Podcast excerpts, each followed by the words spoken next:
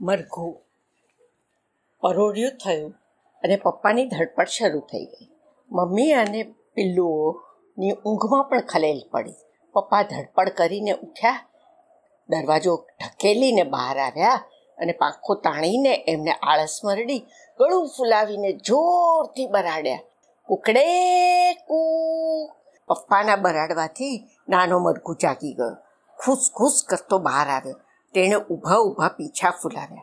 પછી ચાંદથી પીછા ઓળ્યા. પછી જોરથી એક છીક ખાધી. લગભગ લગભગ કલગી હલાવતા પપ્પા આવ્યા. ડોક તિરછી કરી મરઘુ સામે ગુસ્સામાં જોવા લાગ્યા. મરઘુ લાડમાં ને લાડમાં પપ્પા તરફ સરક્યો. તેણે પ્રેમથી પપ્પાના પીછાઓમાં પોતાની પાંખ ઘસી, ચાંચ ઘસી, ચાંચ ઉઘાડી, તે બોલ્યો, પપ્પા પેલા નાના ચિલ્લર પિલ્લરની સાથે મને રમવું ન જરાય નથી ગમતું. બધા પિલ્લુઓ મને ચીડવે છે. મને કહે છે, નાનામાં મોટો લાંબડો, ગાંડો, ચંપુ, મરઘો. પપ્પા ફક્ત કલગી હલાવીને હસ્યા. ગુસ્સાથી મરઘું બોલી ઉઠ્યો, આજે તમે મને ફાસમ ફાસ દોડવાનું, ઊંચા કૂદકા મારવાનું, કડું ફૂલાવીને બરાડવાનું શીખવો. પછી જુઓ હું કરી શું કરીને દેખાડું છું તેઓને. જમણા પગથી માથી પાછળ ઉડાડતા પપ્પાએ પૂછ્યું, એટલે શું કરવાનું છે તું?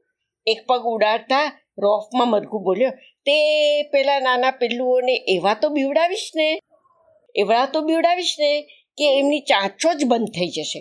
હજી હમણાં તો ઈંડામાંથી બહાર આવ્યા છે અને ડાયરેક્ટ મને ચીડાવવા લાગ્યા છે. આનું એટલે નાની ચાંચમાં મોટો કીડો પકડવા જેવું થયું ને, એટલે કે નાને મોઢે મોટી વાત કરવા જેવું થયું ને શું તેમને સમજણ નથી પડતી કે હું એમનો મોટો ભાઈ છું?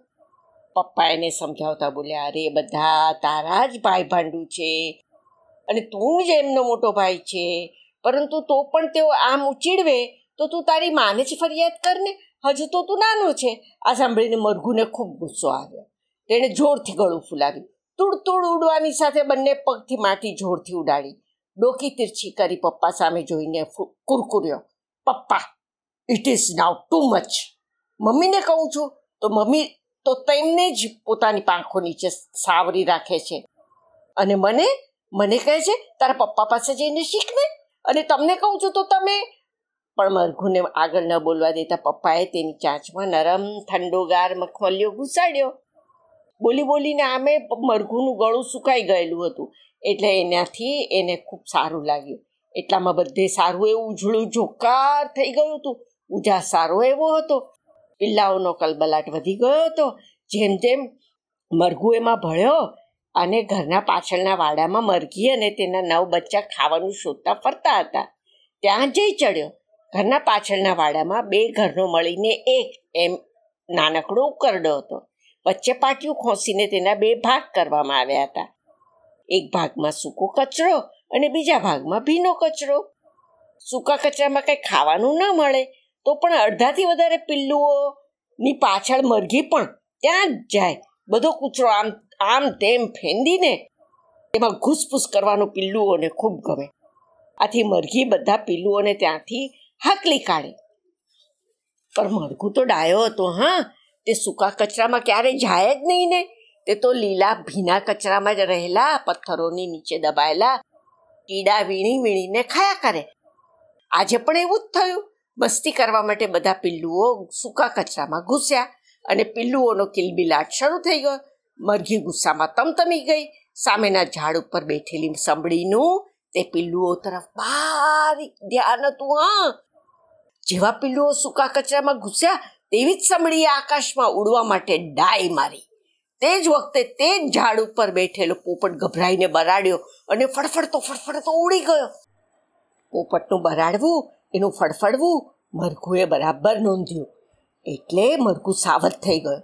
મરઘુએ પહેલાં આજુબાજુ જોયું ડોકી વાળીને પાછળ પણ જોયું. ઝાડની પાછળ ખૂણામાં, પથ્થર નીચે, એકાદ બિલાડું કે કૂતરું પગ દબાવીને છુપાઈને બેઠું તો નથી ને? તેણે અમથું અમથું જ મસ્તી કરતા બંને પગથી માટી ઉડાડી.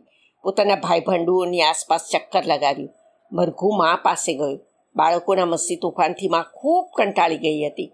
પેલા સૂકા કચરામાં કાગળના ડૂચા, રંગબેરંગી પાંદડા, ફાટેલા તૂટેલા તખ્તાઓ વેગવેગળા આકારના દસ બાર ખોખા પૂઠા શિંગ મગફળીના ફોતરા, ચોકલેટ, બિસ્કિટના રેપર, કાંડીઓ, સળીઓ અને તૂટેલા હેંગર એવું ઘણું બધું હતું.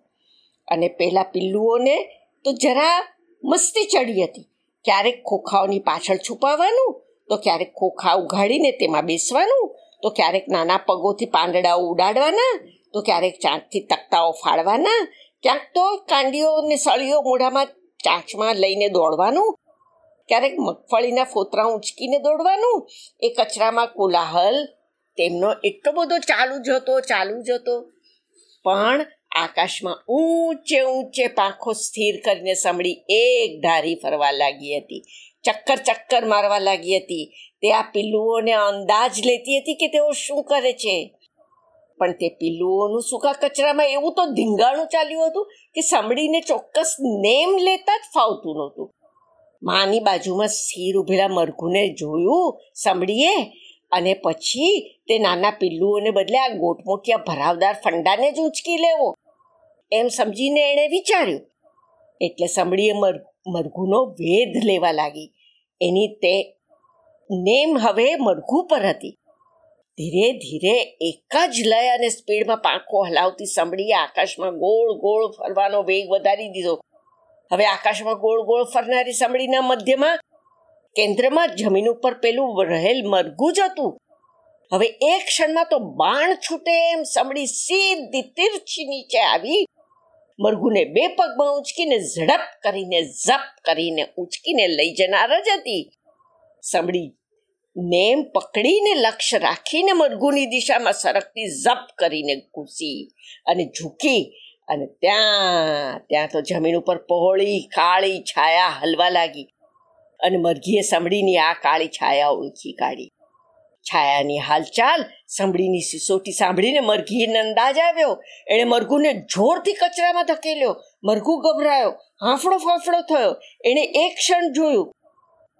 સાંભળી ઝડપથી તેની દિશામાં આવતી હતી. ડોળા સ્થિર કરીને નખો બહાર ઉપસાવીને પોતાની તરફ આવતી સાંભળીને જોઈ મરઘુ એકદમ ફાસ્ટ દોડ્યો. એક ખોખામાં જઈને લપાઈ ગયો. માએ ભયથી કલબલાટ કર્યો. પિલ્લાઓ કચરામાં લપાઈ ગયા. દૂરથી આ જોતા કુકડો પણ દોડ્યો. એ ગળું ફૂલાવી ફૂલાવીને ગળું ખેંચી ખેંચીને જોર જોરથી બૂમો પાડવા લાગ્યો. સાંભળી ઝડપથી નીચે આવી.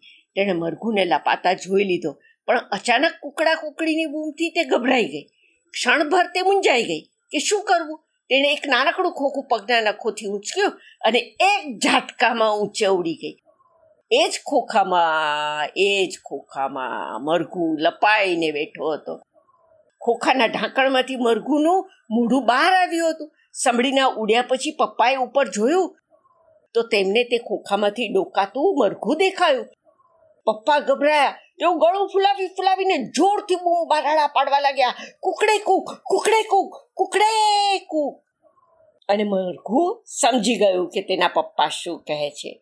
તેણે એ ઈશારો સમજી લીધો. સાંભળી જેવી ઉપર ઉડવા લાગી ત્યારે એના પગમાં રહેલું ખોખું સહેજ વાંકું વળ્યું અને હવાના ઝોકાથી એક બાજુથી ખુલી ગયું.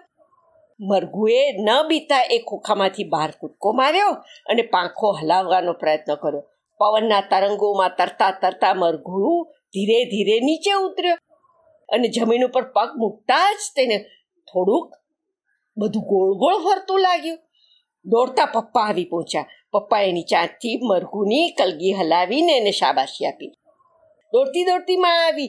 વાહો વાહ નવો નવો ભાઈ ભંડુઓ આવ્યા. શાબાશ મરઘુ. હવે તું મોટો થઈ ગયો. એમ માએ કહેતા જ મરઘુ ગળું ફૂલાવીને બોલ્યો, માં, આજે હું પણ મરઘુને કોઈ બોલવા જ ક્યાં દે?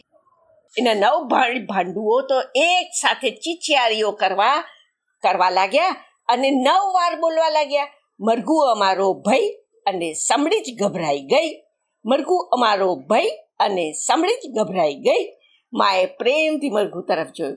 એને આશ્ચર્યનો ધક્કો જ લાગ્યો. મરઘુની ભરાવદાર પૂંછડીના પીછા ચકાચક, ચક, ચકિત ટકાટક ટક ટકીત લાગતા હતા. તેના માથા પરની કલગી લકલકીત લાગતી હતી. એકદમ એના પપ્પા જેવી. માં કંઈ પણ બોલે તે પેલા મરઘું ગળું ફૂલાવીને જોરથી બરાડ્યો. કુકડી કુ